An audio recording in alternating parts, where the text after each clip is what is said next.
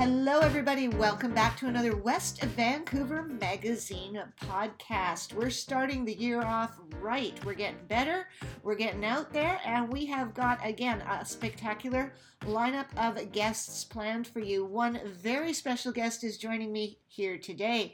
She has a lot of knowledge, and on top of that, she's just a spectacular lady to boot. I know her very well. I, am very proud to call her a friend as well, and I'm so happy that she's here joining us on the air today. We are talking specifically, of course, about Dr. Maryam Zainuddin. Welcome to the show. Thanks, Catherine. That was such a nice intro. well, we only like to have our friends on board when we do our broadcasts, of course. So, and I'm so thankful to have friends uh, like you. And as I said, you're one of our smarter friends, if I may venture to say so much, because you are a doctor and you're a local doctor here. You're a general practitioner. You are a mother of two spectacular ladies. And rumor has it, you have a pretty, pretty awesome husband as well, who is in fact a dentist. So you're quite the power couple. Maryam, tell us a little bit about yourself. How did you decide to become a doctor?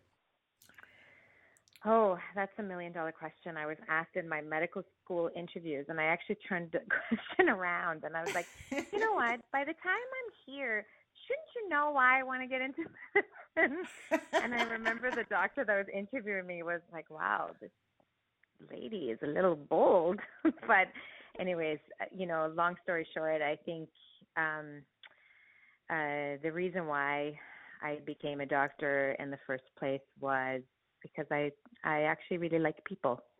So um and I love having that relationship with people. So uh, and I love sciences and I love evidence driven information and I love the physiology aspect of it, uh, of the human body and how everything works. And as I've been a doctor for all these years now, I realize that there is really a connection between the physical, mental, and spiritual aspect of uh, of our well-being that we were never taught in medical school. So, and uh, that's kind of what's interesting me now. And you know, I, I met my husband when I was um, at UBC, and uh, he was also a physiologist. We both did physiology at UBC, and and originally I actually wanted to set him up with one of my friends.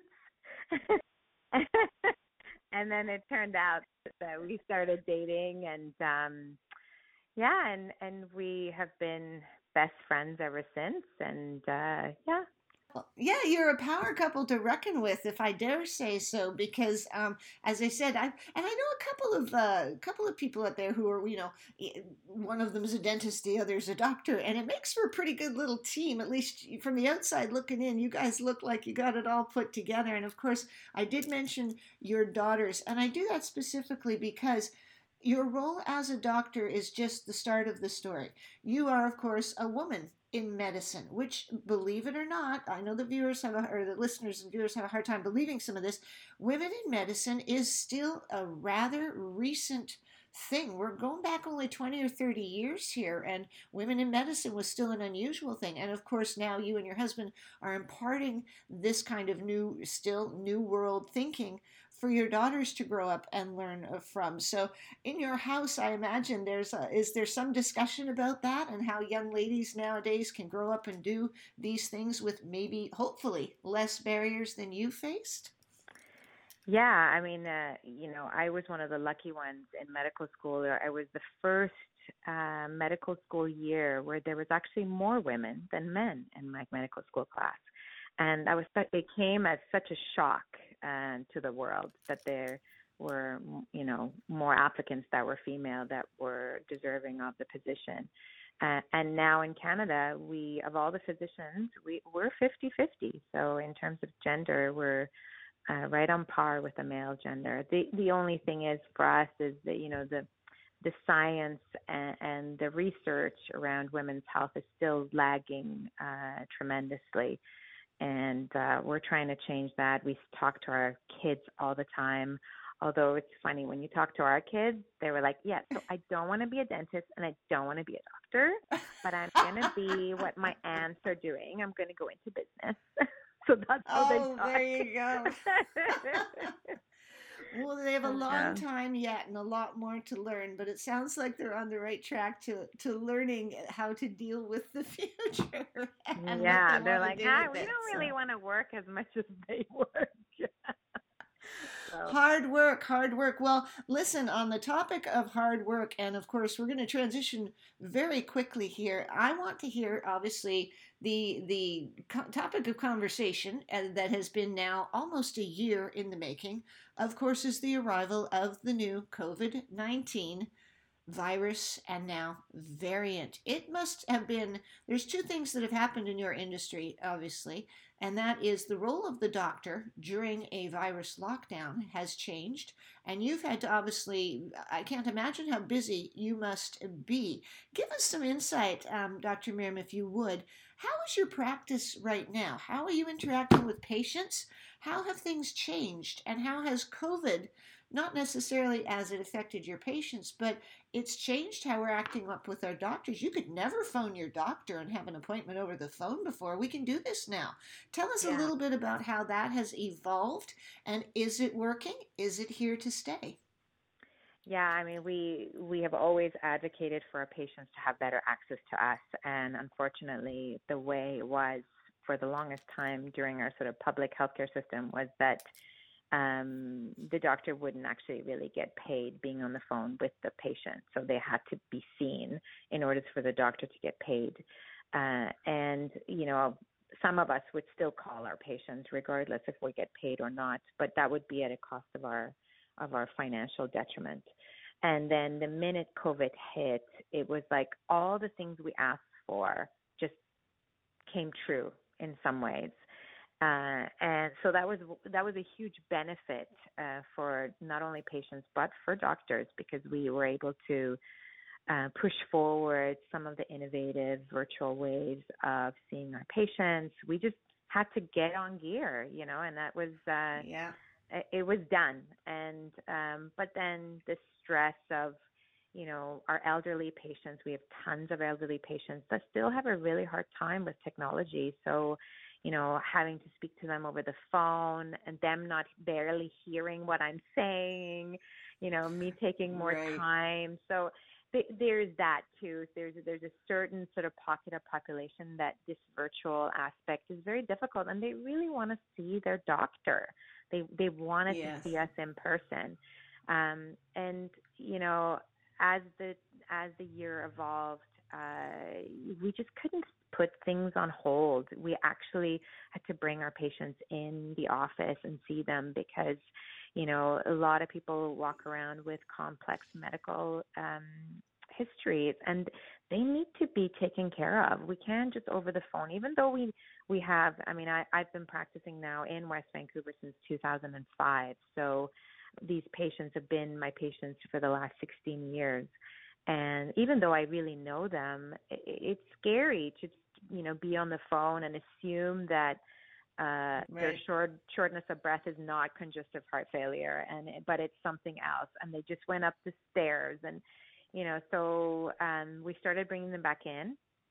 And uh right now our biggest hit is the mental health component of the social isolation that everybody's feeling unfortunately well, you know, and that leads us just down to the path to the next question. The next question, the next question is the virus doing more damage to us physically or mentally? And we'll get into that in a minute. But I like what you said there because I think where we are now, like I know I sure enjoy just phoning up, talking to my doctor, because nine times out of 10 right now, my biggest problem is I've run out of my medicine, you know?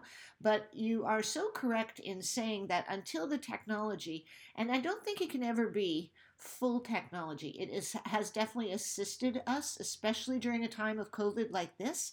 Yeah. But I think you really do, you know, and even in communicating, you know, not a lot of patients speak doctor. And if you ever notice the breakdown in communication that they haven't quite heard you or read you, to look into somebody's eyes, to literally understand you know, just reading how they are presenting to you has to be done in person. So technology won't solve everything. But at this point in the stage, give us your opinion. Do you believe that it is a benefit of some degree that has been added on? And as I said, is it kind of here to stay?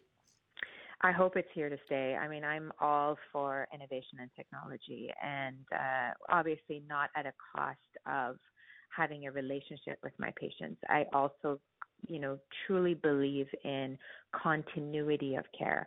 I don't like episodic care where, you know, my patients would see some random doctor and they would give them some random medicine or random diagnosis.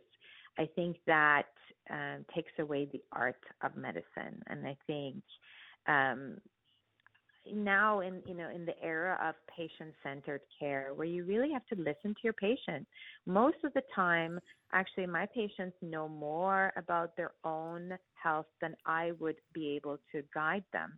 My my role as a physician really is just to be there as a guiding voice not to there's no there's none of this paternalistic this is what you have this is what you have to take and this is off you go. It's it's there's a there's a very nice symbiotic relationship now between doctors and, and patients. And uh, I think the patients that have family doctors they're they're in such a privileged position because we're really uh, this outgrowing dinosaurial profession now. And and you know I'm I'm a big advocate to keep um, the strength of family doctors in primary care uh, so that patients really understand how to navigate the system and how to get the best care possible.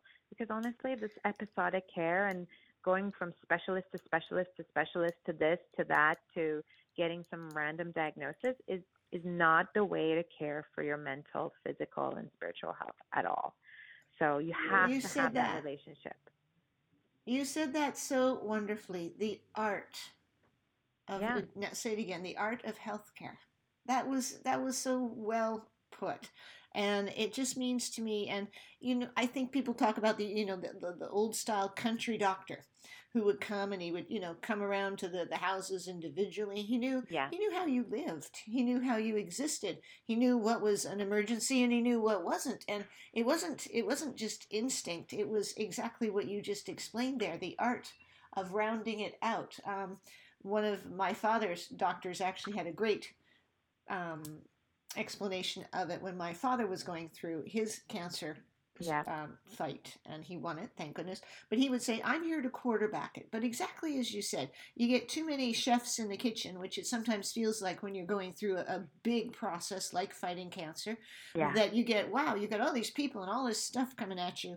It is so nice to come home to somebody who can pull all that together, and that is why I think your relationship with your family doctor or your GP is pretty much one of the most important relationships of your life. And you're, you're, you're very wise in saying that those of us who do have a good GP and a good relationship have really got the best of, of everything happening. And that's a super important role. And you, you obviously love that role because you went into it for people. So are you feeling overwhelmed yet by all of this COVID various environment, um, you know, situation? Yeah, I mean, I have to be honest. I am like any other um, individual. I am tired of it. I would like it to end. Yeah. I would like to like this fear and grief, the collective grief that we're all feeling, uh, to dissipate. Uh, and I am, uh, you know, I I'm an avid traveler. The fact that I can't travel. Um, has has you know has made us really appreciate obviously our neighborhood and uh, our surrounding beauty. We're we're very lucky in British Columbia, especially if we live in the North Shore, to have the mountains we have, the beauty that we have. But let's be honest. I mean, as much as we can have all the gratitude in the world, we have to honor the, the the the feelings of grief and fear that we felt for so long that chronic stress that we all carry is not good for our health at all. So mm-hmm. I'm I'm really banking on um, you know a, a new new and brighter uh, vision for for all of us with hopefully some of the new tools of the vaccine coming out. You said the magic word. You said the vaccine. Now, obviously, the exit strategy for getting out of this COVID and um, you know virus and pandemic is left up to, unfortunately, as much as the politicians as it is the scientists that are going to help us out here. But on the topic of vaccines. Can we spend a little bit of time? I think there's a lot of confusion out there, and there's quite a bit of fear out there, and it's always fear of the unknown. So let's see if we can unlock some of these mysteries today and, and get your professional you know advice on exactly what it is we are dealing with here at the moment. So with the idea we have vaccines that have arrived quicker yeah. than ever before, which is unsettling and awesome at the same time. So we kind of have these sort of bittersweet um, approach to this because oh great we've got a vaccine now but oh wow did we do it too quickly all these kind of double kind of you know double feeling things. We're feeling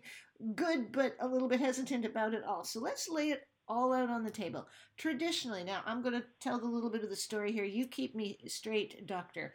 A traditional vaccine i have i have a mark. I was one of the last people to come to canada to get the smallpox of vaccination. My parents are immigrants and we were required to go through this process. And I have a smallpox scar on my arm. They no yeah. longer do this anymore, but vaccines have been part of our human history going back at least during a recent memory for our generation and beyond. It helped us get out of a lot of tough situations and helped us advance as a civilization and survive. But yeah. um, vaccines have traditionally been inject a little piece of protein or a little byproduct of the actual virus or bacteria itself. And we inject that into the body and it kind of learns to fight it off. That's what our bodies are made to do. Now, we have this new COVID vaccine approach, and it's new but it's not new. And here I'll tell you my approach on this one too. This new vaccine is instead of injecting the actual virus or bacterial byproduct itself into the system, we're injecting directions into what's called our mRNA, our messenger RNA. And it's like instructions for fighting the vaccine. So if we could if we could oversimplify this and maybe make it sound silly for a moment, the old version was kind of leaving our bodies to figure out how to fight in the street by itself. This new vaccine is like taking lessons. It's yeah. it's learning ahead of time how to vaccinate. But we've used a very very scary term, RNA. Everybody goes, "Oh my god, RNA, DNA. Oh my gosh, they're altering our code." So, no. the so that's a myth. of oversimplifying. It is yeah. a myth, and that's what I want to dispel here right now. We are injecting instructions. We're not altering the body. We're no. giving it lessons. And is that speak on that topic if you will. Tell us about this new vaccine. How is it different from what we are used to accepting? Yeah, you know, I, I don't know, um, Catherine, if you know, but I, I hold the preventative health platform called Zealy Care, and in, in that platform, I made a video on. Uh, I think I was so excited that I had gotten my second dose of vaccine at the time, so I actually spoke about the vaccine, and uh, I posted, and I will give you the website on the myths or facts of the of the vaccine. And I think it's really important to read myths versus facts because there is so much information coming at us left, right, and center that we don't even know what to believe. And the information becomes so polarized. You start reading articles that are pro vaccine, you will get more pro vaccine uh, articles. Or if you read anti uh, vaccination information, you will get gain more information about that. And so it's, but the general pop- population really has a really hard time understanding what is what is myth and what is fact. Now, the mRNA uh, vaccine uh, uh, coming out is actually a phenomenal um, piece of science that we have been able to uh, create, mainly because this this technology has been in place for specifically for cancer research for, for many, many years. So it's not like it's been hastened. It's just been hastened for the COVID uh, vaccine because we've put so much money and resources on this particular vaccine. Uh, and you're absolutely right. The mRNA vaccine really just gives instructions for our cells to make um, this sort of harmless piece of what is called the spike protein. And this spike protein is found on the surface of the virus that causes the COVID 19. And all it does is that it will um, ignite our own bodies to create antibodies against the COVID um, vaccine. Now, having said that, it's interesting. People think that the virus, the vaccine, is purely just to protect them. Uh, this vaccine is not for the individual, it is for the population. So when you get the vaccine, you're actually not getting it for yourself. You're getting it so that you don't transmit it to the immunocompromised. You're actually uh, protecting the vulnerable population, the population who has cancer, you know, who Great has, point. who is older, who um, who are are so compromised because of their medical history that if they get this COVID, they will die. So, and it is not like the flu um, uh, virus. In fact, the flu uh, virus kills uh, 0.1% of the population who gets the flu vaccine. Uh, COVID has now shown 1 to 1, 1 to 2% of the population. So it's 10 times deadlier than the flu virus. The problem is, you know, I know people in West Vancouver, a lot of people are healthy and they're, you know, they're very fit, they're young, they get the vi- they get the virus and they're like, "Oh great, I got it. Oh, no big deal." I don't know why we're stopping society for me getting Right. a head cold or, you know, sinus congestion or or headache that I had. But let's be honest, I'm a no proponent of cutting down and and, and taking away society as is, but I feel the social responsibility to protect my parents, to protect my patients, and to protect the vulnerable that you may not know. They may not be in your family bubble. Um, and that's, I guess that's it. You know, it, it, there's something definitely wrong with our society because we're very individualistic. Um, and I think it's time for us, and I think this whole COVID has brought us more together as a community. But having said that, yeah, we're all tired. We're tired of not being able to see our friends. I am so tired of not being able to hug anyone. I am a very Yeah. huggy individual. I'm Iranian. Iranians hug, they kiss, they, you know, and, and they get together, and and we don't. Uh, and it's it's um yeah, I mean, I had my my own father. and my parents actually live in West Vancouver as well, and they're still well and healthy. And at one point, I remember I was telling my father, this is at the beginning of when when there was really so much unknown, and I was like, we can't see you guys. I'm so sorry. You'll you'll you'll have to be at least six feet away from us. And he was at one point, and he, you know, my parents are very involved in caring for my children as well and picking them up from school and that kind of thing. And my dad literally looked at me and he said, I would rather die of COVID than not be able to be with your family. And that wow. and that, that- says it all, doesn't it? That Yeah. says how much we are missing yeah, that vital area of our life, which is that connection and that love and that touching and that feeling and the hand holding and the reaching Yeah. even patting someone on the back or shaking a hand would provide us with that sort of magic touch. You know, you miss Yeah. that. The skin misses Yeah. that, doesn't it? I do. yeah. But you know, the vi- the vaccine, uh, what the vaccine will at least do is that it will create an im- a, a sort of immune response in your body, so that if you do um, get uh, exposed to the COVID um, virus, your body won't won't let you produce such a high viral load that you will expose other people, and and that's the beauty of it. I mean. I think uh, in Israel, uh, you know, they have immunized the entire population, and there already there's already data coming out that uh, it's it's like exponentially decreasing decreasing community spread because of the vaccine. So I'm hoping that we can get at least 70% of us uh, immunized so that um, we can protect the most vulnerable. So we can really get back to some of some of the normal that we're used.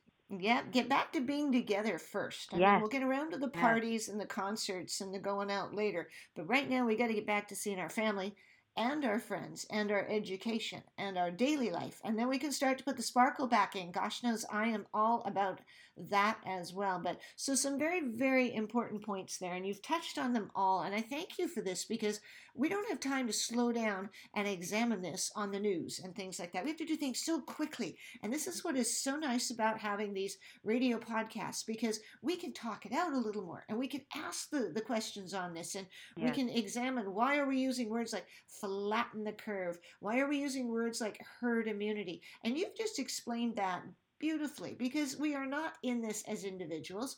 I know that all the trite and true phrases have been thrown around. We are in this together, and they are all true. We have to approach this as a worldwide community. We all have to get down on it. We all have to eradicate it, hopefully forever, from our society because there will be others and there'll be other things that come along.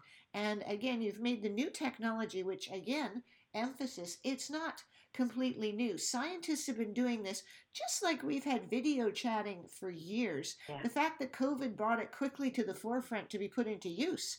This is exactly what's been going on with the science. We have been doing this stuff in the background, experimenting with this RNA type of delivery system for quite a while in science. And this just brought forth the perfect platform to really get it out there quicker. And again, even with vaccines, when they take two or three years to do it, you, you never quite know. Science has answers, it doesn't always have all of the answers, and things have to slowly evolve, and you can never predict everything in this. And I'm sorry, people don't want to hear this, but it's a fact. It is a fact. That is just how the world works. We do the best with what we've got right now, and the risk of letting COVID run out of control is not a safe bet having a vaccine is the safe bet and the lower risk path to the solutions that we need to get to pretty quick around here. You know, we got to get there. We got to get this done, right? Yeah, I mean, I you know, thinking at all the the individuals that have lost their jobs, they've lost businesses, uh, they they have lost their loved ones without even being able to grieve them or have a proper funeral, uh, is really sort of what I would love for uh, for people not to experience. So uh, the sooner we can sort of get this going, and I know that a lot of my patients are, you know, anxiously waiting to get their vaccine. Uh, it has been slow in Canada. I, I have to I have to honor that. Um, the system is working slower. We were not be we were not able to secure the amount of vaccines that we thought we had and the the operation of vaccine um, distribution it, it's like a top secret military undertaking. Yes, to, there are trade to, secrets there, isn't very there? Very much, and to a point where a lot of our patients call us family doctors, and they're like, "Can you put me on the list? When are you getting it?" And I'm going, you know, I know as much as you know. Uh, they don't actually give us the information, and we know as much as the media knows. Your first vaccine uh, really doesn't have much side effects. I didn't feel anything with my first dose.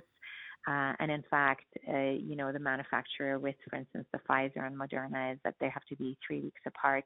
I did not get it three weeks apart. I got it 42 days apart uh, because of lack of vaccine. And um, apparently, the new data that's coming out is that even after the first dose, you are 80 to 85 percent uh, um, it's working. It, the efficacy of it uh, is working about 80 to 85 percent. So I was hold I was holding on to that number till I got my second one yeah. This, this is a point that many people get uneasy about because we hear, and again, we're listening to the media, and sadly, we're listening to politicians as yeah. well. And as you just said, you are the doctor. You're sorting through this. You're you're you're on the facts, and of course, you're waiting for information as well. You don't have a secret doctor hotline straight through to the you know the manufacturers. You've got to go through the processes as well. Your regular people like us just waiting yeah. to hear as well. So, leaving all of those players out of this, tell me, we have three or four different ones. So we have three or four. Are they are they different technologies? And then do tell us why. A lot of people are going, well, if one shot's good enough, and all of a sudden, okay, we don't have to freeze them anymore. I know we're learning Yeah. as we go along, but there is a great uneasiness that comes over the general public who is largely uninformed or misinformed and scared because, again, we're in unknown territory here largely. They're, they're going, okay, I'm not getting my second shot. Is this second shot important? I mean, when you talk about medicines and shots, for me, I'm one of these people like if my doctor says to take it at noon, Yeah. I take it at noon. You know what I mean? If she says take it every second day, I take it every second day. And now we seem to have this sort of casual, you know, easy peasy, oh, we'll get around to your second shot whenever. It's not really like that. But tell us the significance of the second booster shot, if it can be called that, and why we have some flexibility here with it. You know, ideally, you don't want to have so much flexibility to the point where you're past the the you know 42 or 45 days. Uh, just because I don't think they have any any. Uh, I, I do know that in the UK they were even delaying them more than 42 days. They were even delaying them up to two months.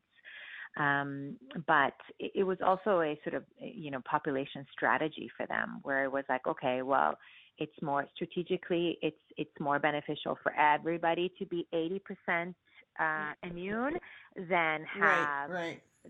half the population 95% immune and half the population haven't gotten their first dose. So The It was- logistics was kicked in pretty quick, didn't they? We had yeah. to decide. um, I mean, the philos- philosophical, you know, can't good of the many versus good of the few arguments came. We've really, we've really played everything out with this virus, haven't mean, we? it, and then again, it is a population-based vaccine. It is not an individual-based vaccine.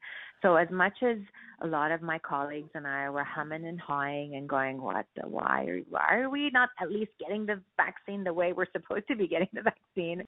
Uh, you know, we understood. Yes, yes. We understood that there's a greater good in the power of of uh, also and also the reassurance of understanding that the first dose give us gives us that sort of uh, 80% immunity.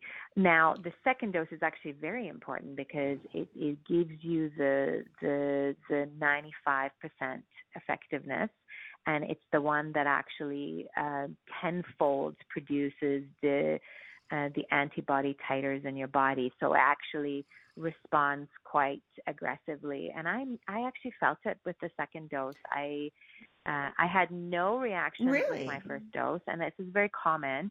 Your second dose, I you know you almost uh, nobody really tells you, but I think you kind of need to take the day off the next day. Just let the body adapt to what's happening. Hey, there you go. Okay, okay. you know and then i was fine the the following day and i went snowshoeing i mean it was it was okay um but This is not unusual, though, is it, Doctor, for vaccines? I know I've I did a Hep C one. It was a Yeah. series of three, Yeah. and it was years ago. My parents have recently undergone everything from calcium shots to um, yeah shingles is, is the latest greatest thing for the pif- people who are, are approaching Yeah. their 50s etc I, when you get a vaccination your body is adapting to something it's it's there's a substance been introduced and it's got to fight it yeah uh, you know, you mentioned the shingles vaccine. Now, the shingles vaccine is a very popular vaccine. A lot of people come and ask me about that. But, you know, that is one of the only vaccines that is actually for the individual. Because you cannot get shingles. You cannot get shingles from another person who has shingles. You can get chickenpox from someone that has shingles if you touch their actual vesicles and if you've never had chickenpox. But you can never get shingles from someone that has shingles. You actually get shingles from yourself because you carry the chickenpox virus in your body. And people are like, oh, which brings us full circle yeah brings us full circle to this whole mrna approach and we'll wrap this up with a bow here in just a second so the the second shot again i love my silly analogies it's kind of like going to university and not finishing that last course you can come out pretty educated and probably go to work in your discipline but you want to get that last course down there wrap it up properly and and put it to bed so that you've got the full you got the full designation behind you now you're ready to go so that that makes sense for the second shot. So everybody go and get the second shot. because we don't, you know, Exactly. with your first shot, we don't know what the length of your immunity will be. I don't, I doubt it will be more than a few months, whereas the the second shot will give you the hopefully the year, uh, and then we don't even know what's going to happen beyond. If this is going to be a regular thing for us, if it's you know it's going to be incorporated in our yearly flu Right. shot uh, regimen. we we really don't um, know enough and don't have enough data around it. So, do you think that now that we're in this new realm, and I mean, as I said, he used the word new because it seems new, but we've been at this for a while. Do you think other things could come of this research that we did in COVID? Can we pass this on in a way that we slow aging? or can maybe help solve obesity. I know we're looking at it in terms of things like heart disease, but we're talking to the body in a way that we've never been able to speak to it and before. We've decoded it. And I think that's where some of the scary yeah. parts come for people. Well, I don't know if we want to be ageless. you know, oh, there's, a, there's a huge environmental factor that I worry about with our world, with all of us being ageless. so, but we want we can decrease suffering. I think that's the biggest thing. I think there's a lot of illnesses that will um, uh, will benefit from this kind of uh, research, including cancer that originally started with. And I think it's going to be phenomenal to be able to not have to give a diagnosis to a patient where there is no solution.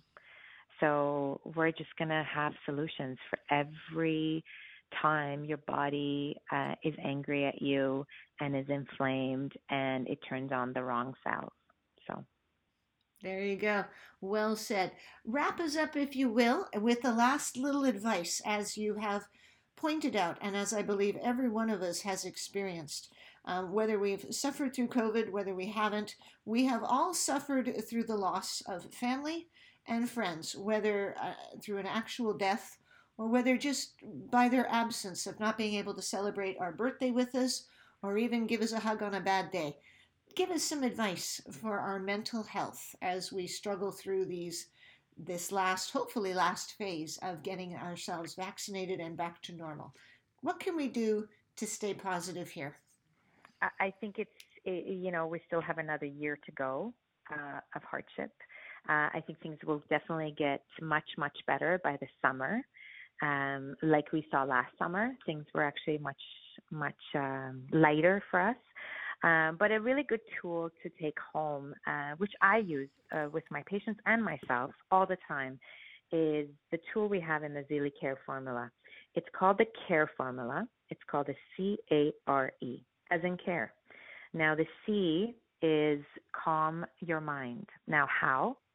you have to do something for yourself, formally or informally, where you can calm that mind of yours. Because if your mind is running on adrenaline and it's your your sympathetic nervous system, which is your flight or fight or freeze mode, it's chronically on, you are going to get ill and you're going to get immunocompromised and you may get COVID.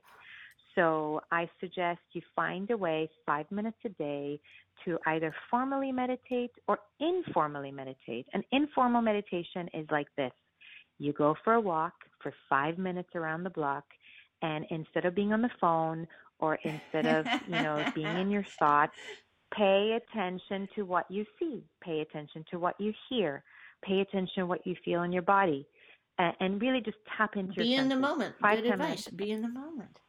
Exactly. I mean, and and and if you and if you and if your mind takes over, it's okay. Bring it back. No judgment here. And then the A in the care formula is activate your body. Go and exercise in any capacity. I'm t- talking like fast walk. I don't care what you do, but do it 15 minutes a day, 20 minutes a day. It doesn't have to be anything elaborate. Just a, you know, a brisk walk uh, or hike or um, or being on your stationary bike is enough to um, reduce some of those stress hormones. And ideally, you want to do it in the in the morning. You want to do it in the morning because your stress hormones are the highest in the morning. Really? Now the R is is reinforcing your body. So you know our coping mechanisms is okay, I need to calm down my anxiety. I need to drink alcohol. I need to do this. I need to go on, you know, I, I, and then you stay up all night surfing the internet. Really pay attention to that. Really pay attention to coping mechanisms that don't serve you. Go to bed the same time. Take take away your electronics. Don't check the news 10 times a day. Check it twice a day, and especially not an hour before you go to bed so that you get good sleep. That's a huge reinforcement of your the R in the care. And then the E. I'm doing that one all wrong. Yeah, well, I mean, most of us are, let's be honest. And the E is. And then the E, E is engage your soul, mean which means really just have kindness for yourself and do something that you want to do. If it means do absolutely nothing and sit on the couch and have a cup of tea, have a cup of tea. I know there's a lot of busy uh, individuals in West Vancouver and North Vancouver, and they're juggling many jobs, many roles. And at the end of the day, you have to care for yourself before you care for your um, for your family members and for your loved ones. And we tend to forget to feed that part of us that just wants to play, like just wants to have fun or just wants to be nurtured, you know, and it's it can be as little as just, you know, calling a friend and having a chat with a friend of yours over the phone or you're going for a walk or you know, yeah. I I do this I do the silliest things actually. What engages my soul is I uh, I'm very into photography and I and I take pictures and they I mean they're not the most fantastic pictures but it really feeds my soul because it makes me also pay attention to details. So wow. um I do that. I, I read read phenomenal books. Um I listen to amazing podcasts but I don't overdo anything. Like I, I'm so nice to myself now. I don't, I don't, I don't expect to have a to-do list done or I just go, you know, it is what it is. Let's be honest. It is what it is. Wonderful advice. I mean, we couldn't have eh, we couldn't have wrapped that up better. Care. C A R E, calmness, R-E. activate, yeah. reinforce, and engage. We're going to write all of this down for everybody listening. It will be below in the text. Also, in the text below, we are going to link you up to the video that Dr. Miriam mentioned at the start of our podcast, which is to facts, facts and information that you need to know if you do have doubts still about the process. And of course, we still can't tell you when you're going to get your shots. You're going to have to tune in to the information sources that be for that. But for everything else, I highly encourage you, please come back on with us again, Dr. Miriam. Let's keep our mind, body, and soul podcast moving. I know lots of our listeners out there can write in with questions, and we'd love to have you back and do, gosh, I'd love to do at least five or six more episodes with you on certain topics, and we can do so many different things. You are a lovely lady. You are smart. You are engaged. You are everything that you've said that you've got here oh, with us. And I, would you come back and talk to us again? Of course, anytime. I'm honored for sure. A big thanks today to Dr. Miriam Zenadine. She is our mind, body, and she is so good for my soul. It was such a pleasure having you on today. To everybody out there listening, do remember hit the subscribe button. Go to westvancouver.com. Download us on Apple i Podcasts. We're available on all kinds of channels, 24 hours a day. We hope you will come back and that you will stay in touch and save us a smile.